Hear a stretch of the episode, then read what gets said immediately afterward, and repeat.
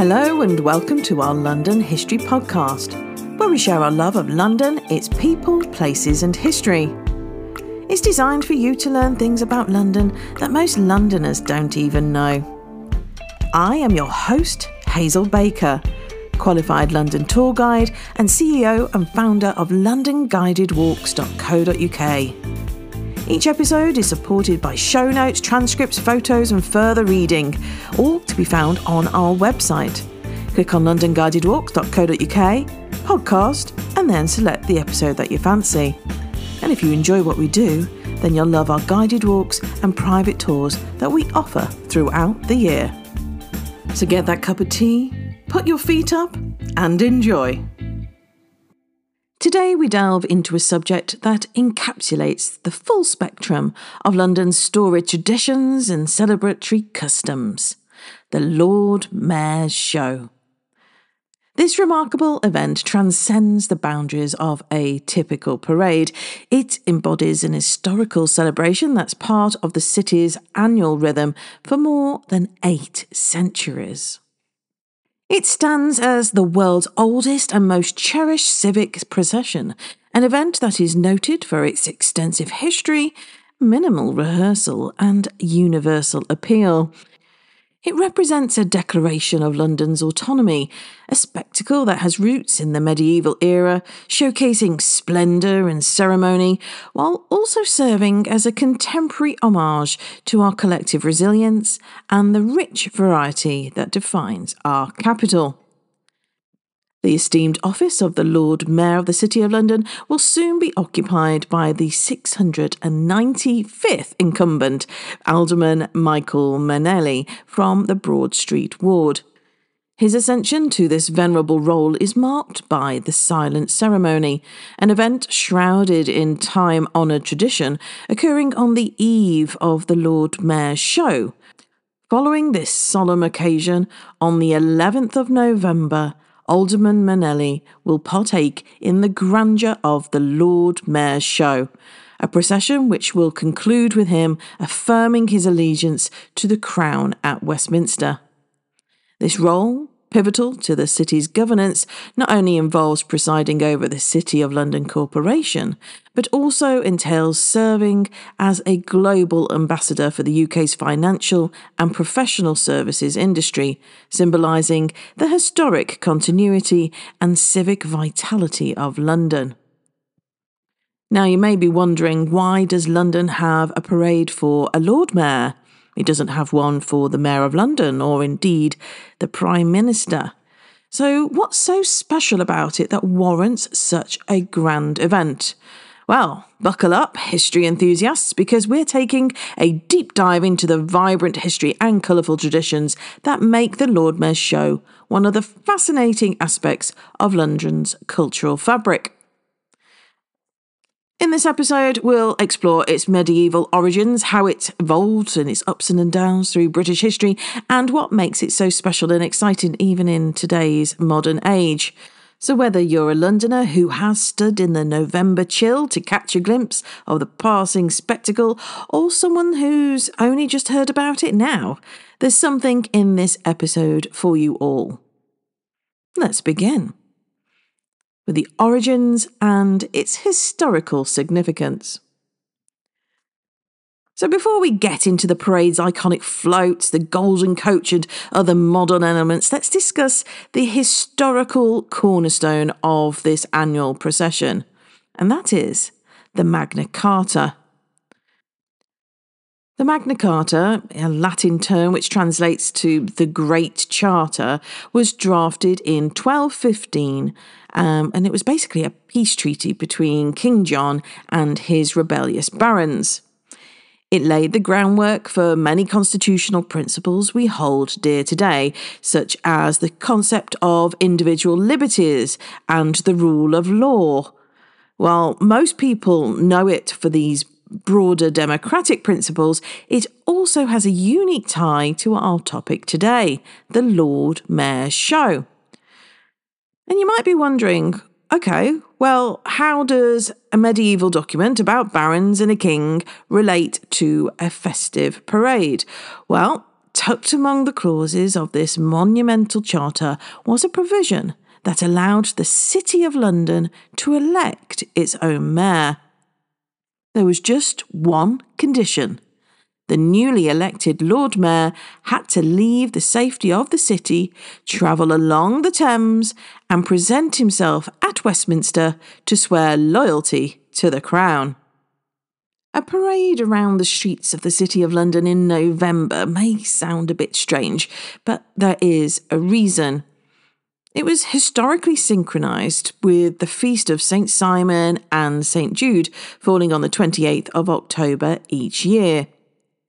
This practice persisted until the pivotal year of 1751, when Britain made the momentous switch to the Gregorian calendar, resulting in the omission of 11 days from September that year. To accommodate this change and maintain the proper duration of the mayoral year, the date of the show shifted to the 9th of November, where it remained anchored for two centuries. Previously, the show's scheduling on a fixed date meant that it could occur on any day of the week, which by the mid 20th century became increasingly problematic. The disruption to the City of London was considerable, exacerbated by the fact that the procession's route would alter annually to traverse the ward of the newly elected Lord Mayor. It was in 1952 that the Corporation of London, alongside the Home Office, implemented a standard route for the procession. This decision undoubtedly brought solace to the pageant master, among others, ensuring that the perennial dance between the parade and the evolving landscape of London's streets and structures remained a harmonious one. In a bid to streamline the event even further, 1959 marked the year it was decided that the Lord Mayor's show would henceforth take place on the second Saturday of November thereby solidifying its date irrespective of the actual day. This change, however, intersects interestingly with the timing of Remembrance Sunday, observed on the Sunday nearest to Armistice Day on the 11th of November, and as a result, the show frequently unfolds on the eve of this solemn commemoration. The original journey along the Thames became a significant event. Initially, it was a simple, solemn procession, a river pageant, if you will, whose primary purpose was to show the Lord Mayor's allegiance to the sovereign. However, the residents of London, never one to shy away from a spectacle, saw this as an opportunity for celebration. Soon enough, this formal procession turned into a much anticipated annual event, complete with musicians, entertainers, and public participation. The Lord Mayor's Show is a pageant of endurance and has witnessed the relentless march of time, standing firm through episodes of plague, the catastrophic Great Fire of London, and civic tumult such as the unrest preceding the 1830 procession. Not even a scathing 1864 critique in the Times newspaper, which speculated the demise of the show, but not the banquet, could dampen its spirits. This historic procession has gracefully transitioned from river to road as the capital evolved from scattered hamlets to the modern metropolis that stretches from the City of London to what was once the distant hamlet of Westminster. The chronicle of the Lord Mayor's show is a patchwork of history and mythology featuring ancient figures like Gog and Magog and historical personalities such as the real Dick Whittington.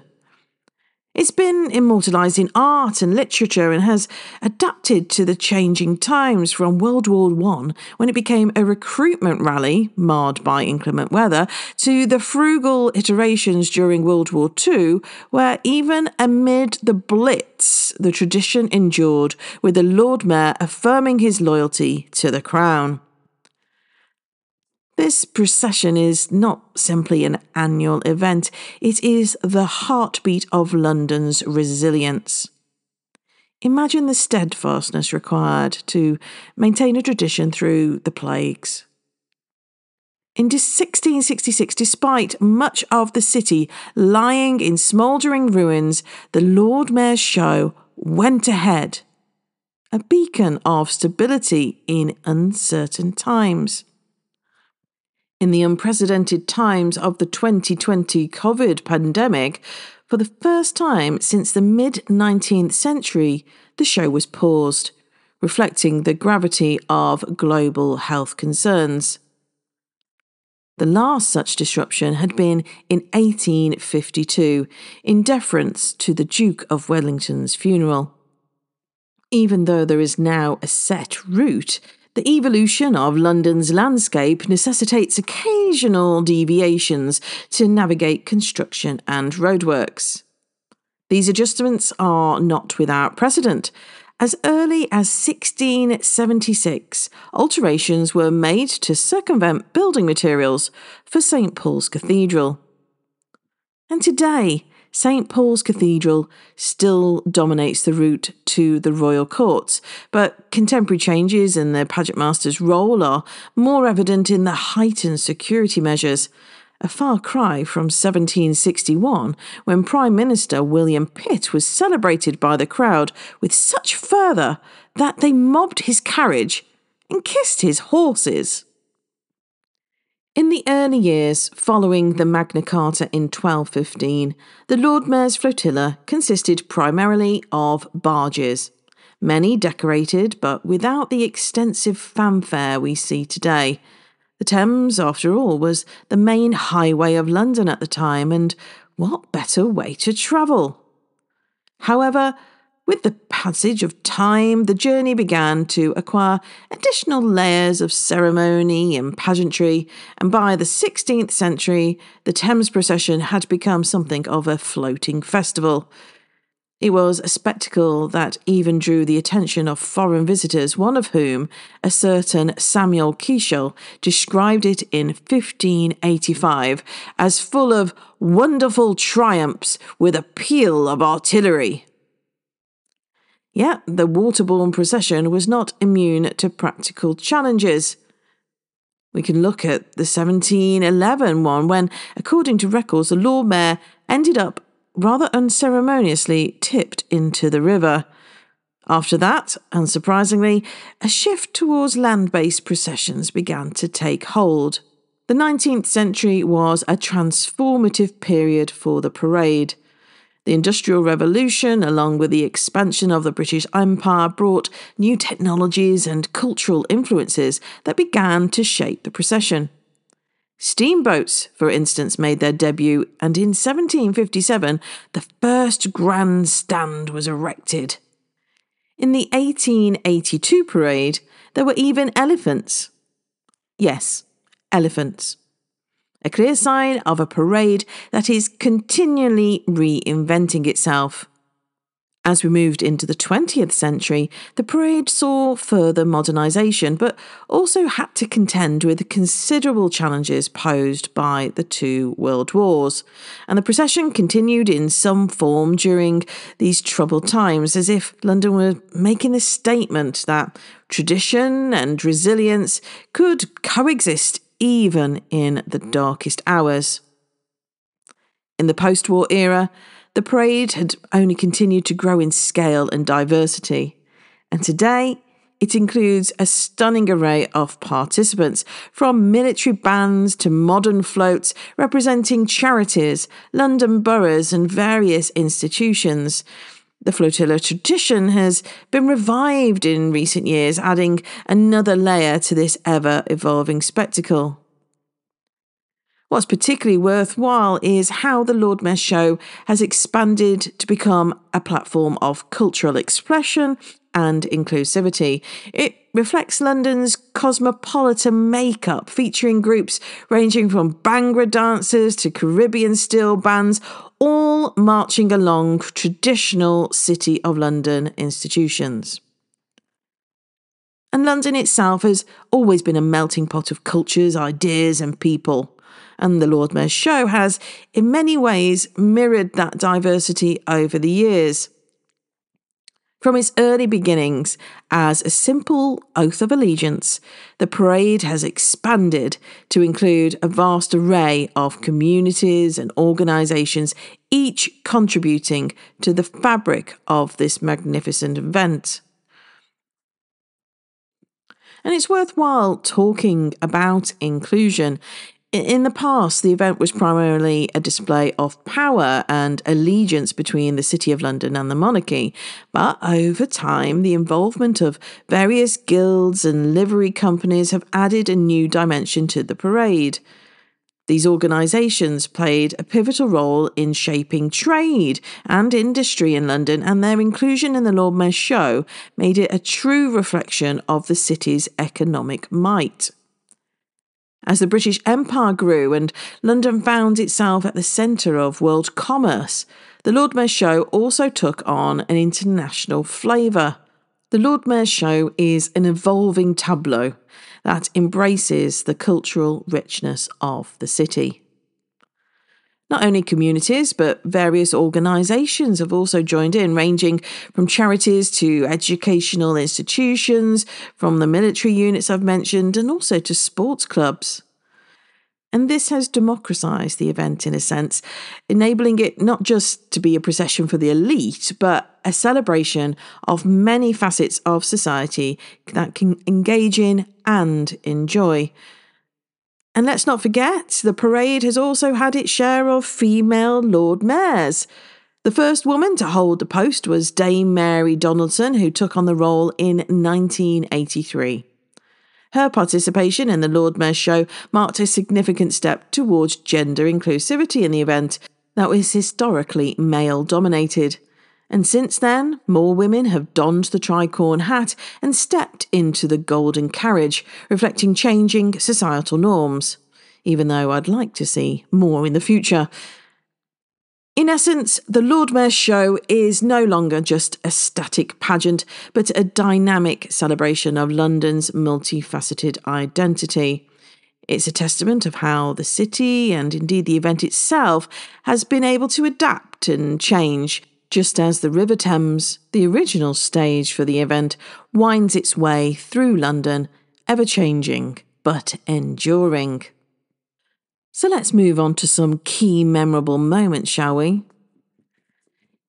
In 1800, the Lord Mayor's Show celebrated the nation's victory over the French in the Battle of the Nile, a significant naval confrontation between the British Royal Navy and the Navy of the French Republic. On that occasion, an elaborate float representing a ship named L'Orient was part of the procession, celebrating Admiral Nelson's victory.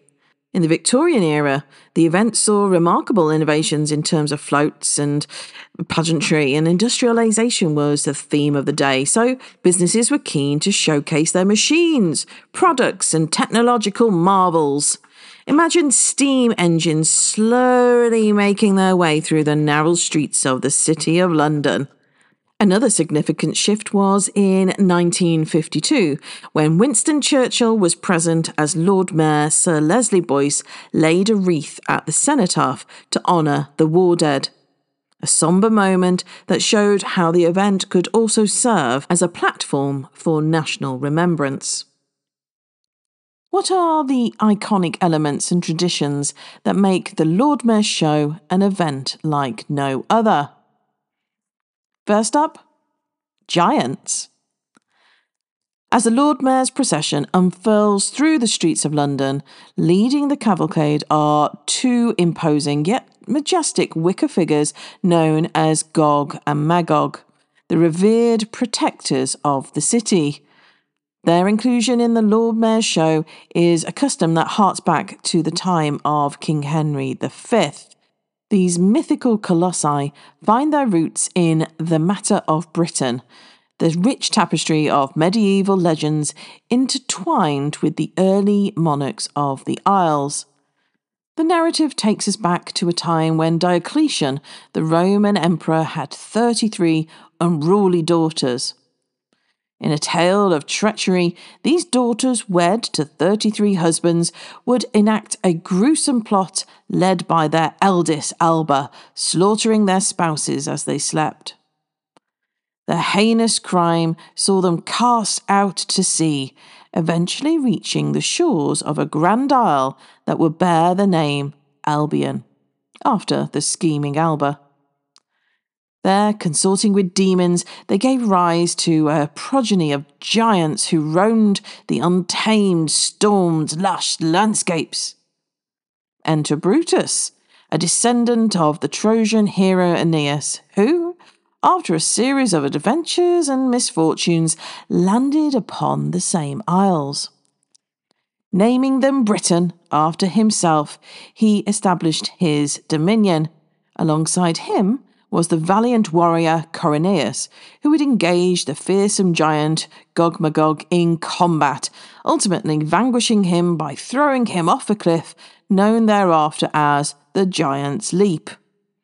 In honour of his victory, Corineus received Cornwall as his domain, while Brutus ventured east to found what became known as London.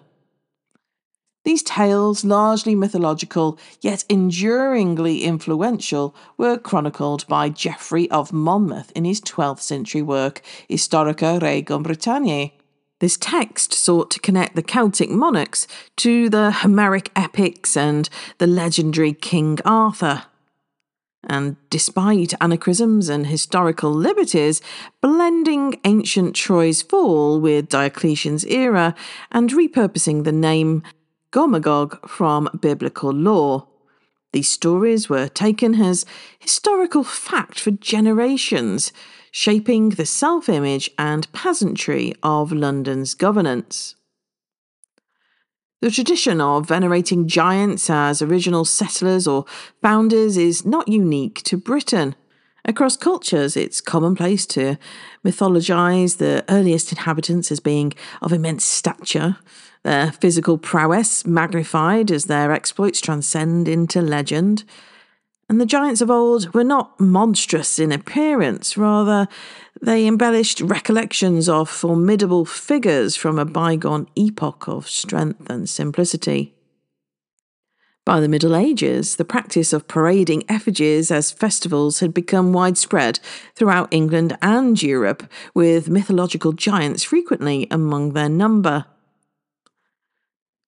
An alternate strand of the Gog and Magog legend posits that they were the last surviving offspring of Diocletian's daughters, bound and positioned at the gates of a palace at the site of the present Guildhall.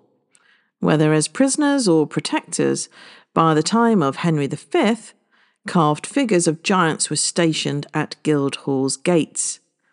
In the 17th century, these effigies began to feature prominently in the Lord Mayor's show, with the pageant master referencing them as Corineus and Gogmagog. The Lord Mayor's show has seen various representations of these guardians. In 1672, following the devastation of the Great Fire of London, new effigies were created, only to succumb to vermin due to their construction from wicker and pasteboard. Yummy. In 1708, wood carvings by Captain Richard Saunders took their place, enduring for over two centuries before succumbing to the Blitz. The current statues, crafted by David Evans in 1953 and gifted by Alderman St George Wilkinson, are a testament to London's resilience, and they do look fabulous. Gog and Magog stand as powerful symbols linking the city's vibrant modernity to its mythical past. The phoenix on Magog's shield, presenting rebirth from ashes, encapsulating the city's capacity for renewal. And the effigies echo the sentiments of Thomas Boreman, who eloquently summarised Londoners' perspective. Like the formidable giants of yore, the City of London pledges to staunchly safeguard the honour and freedoms of both the nation and the metropolis itself, towering in its commitment as surely as Gog and Magog loom over the ordinary stature of humankind. Now let's talk about the vintage cars and other vehicle curiosities that have graced the parade route. These aren't just any cars. Many are historical artifacts on wheels, each telling its own story. For automotive enthusiasts and historians alike, this part of the parade offers a timeline of motorised transport, and of course, it adds a layer of nostalgia that's quite charming. No discussion of the Lord Mayor's show would be complete without mentioning the floats. They range from the highly elaborate to the endearingly simple, but all serve as platforms for various companies, charities, and community groups to showcase their causes, achievements, or simply their creativity. With themes as varied as the organisations they represent, the floats provide a colourful tapestry of London's social and economic fabric. But of course, what would a parade be without music? There's military marching bands playing significant role in the festivities with synchronized steps and resounding melodies, not only providing a soundtrack for the procession, but also lending a certain ceremonial gravitas to the event. And these bands often representing different regiments and divisions, paying homage to the country's military history and the service of its member. And let's be honest, it's incredibly entertaining to watch. And the most glorious spectacle of all? The Golden Coach. If you've ever had the pleasure of witnessing the Lord Mayor's show, it's almost impossible to miss this magnificent carriage. First used in 1757, the coach is an epitome of opulence with its intricate carvings and lavish gold leaf ornamentation. Believe it or not, the coach weighs nearly three tons and requires six horses to pull it.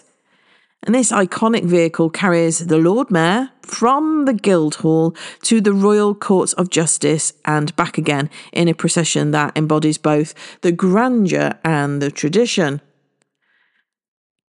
Now, let's turn our attention to some more of the more interesting ceremonial artifacts associated with the Lord Mayor's role, and that includes the ceremonial sword and mace.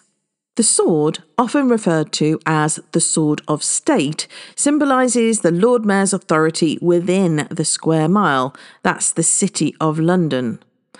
The mace, on the other hand, represents the royal authority by which the Lord Mayor's office operates. Both of these items are displayed prominently during the parade, and they're not just for show.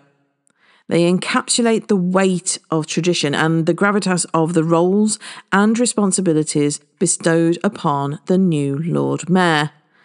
And it's these details, the grandiosity of the golden coach, the symbolism of the sword and the mace, and the overarching role of the Lord Mayor that weave together to create this intricate tapestry that is the Lord Mayor show. It's easy to think of the Lord Mayor show as just a grand parade, a bit of pomp and ceremony, and that's just largely for show. But if we scratch beneath the surface, there's so much more to it. It's not merely a London centric affair, it has nationwide implications. Economically speaking, the Lord Mayor's Show has been a boon for London. Every year, the event draws in tens of thousands of spectators to the heart of the city. So, hotels, restaurants, cafes, and shops in the vicinity see a considerable uptake in business. And the event itself provides temporary jobs and contracts from float design to costume making. And there is an entire logistical operation behind the scenes, and all of these contribute to the local economy. It also provides a global stage for various sectors in the UK. Floats from charities, military organisations, and financial corporations get the chance to represent themselves in the parade. Modern interpretations of the parade have not shied away from using digital mediums to gauge with a younger and global audience. Social media channels buzz with updates, live feeds, and interactive features, ensuring that even those who can't make it to the streets of London can still be part of the historic celebration. And in the show notes for episode 123, I have included a video that I have edited from when I attended in 2021. In addition to technological innovations, the parade has also been a platform for social consciousness. Environmental sustainability is now a recurring theme, with many floats being designed with recycled or sustainable materials. And in terms of public awareness, the Lord Mayor's Show has increasingly become a stage for campaignings ranging from public health initiatives to drive supporting local charities. The fusion of the traditional with the current social zeitgeist gives the parade a unique resonance that is both timely and timeless. Let's shift our focus to another crucial facet of this grand event its significant role in charity work and public awareness. The office of the Lord Mayor itself is deeply tied to charitable endeavours. The Lord Mayor's Appeal, for instance, is an annual fundraising campaign led by the incumbent Lord Mayor, and the show provides an excellent platform to highlight the year's chosen charities. The causes supported are varied, ranging from mental health initiatives to educational programs and even environmental conservation. Floats dedicated to these causes often make their way through the procession, each designed to engage the public in a meaningful way, whether it's a float made entirely of recycled materials to highlight sustainability, or a tableau depicting London's historical events to combat poverty. These elements within the parade provide not just visual delight, but also food for thought. We have a chance to change the future. Let's move on to how you can be part of this grand spectacle. If you're based in London or planning a visit around the time of the Lord Mayor show, then watching it in person is an unparalleled experience. The parade covers a three mile long route and offers numerous vantage points. Uh, secure a good spot. It's advisable to arrive at least an hour before the procession starts. Um, some require ticket some areas. So it's worth checking on the official Lord Mayor show. But I like to stand on the north side of Ludgate Hill. Now, if you can't make it to London, fret not. The parade is extensively covered by various media outlets. Traditionally, the BBC um, broadcasts the event live. And of course, you can watch a past event um, from my own video. At its core, the Lord Mayor's Show is about more than just a procession or pageantry. It's a celebration of civic responsibility, community spirit, and most significantly, the continuity of tradition in an ever changing world. Have we seen the show's metamorphosis over the years parallels London's own transformation, sometimes gradual, other times revolutionary? But always pushing towards the future without forgetting its roots. Thank you for joining me on this engrossing journey through one of London's most cherished traditions. The Lord Mayor's Show encapsulates so much of what makes this city extraordinary a blend of the old and the new, a testament of resilience, and a symbol of collective celebration. It truly is a must see event for anyone interested in experiencing the intricate interplay of history, culture, and modern day life. That's all for now. See you next time.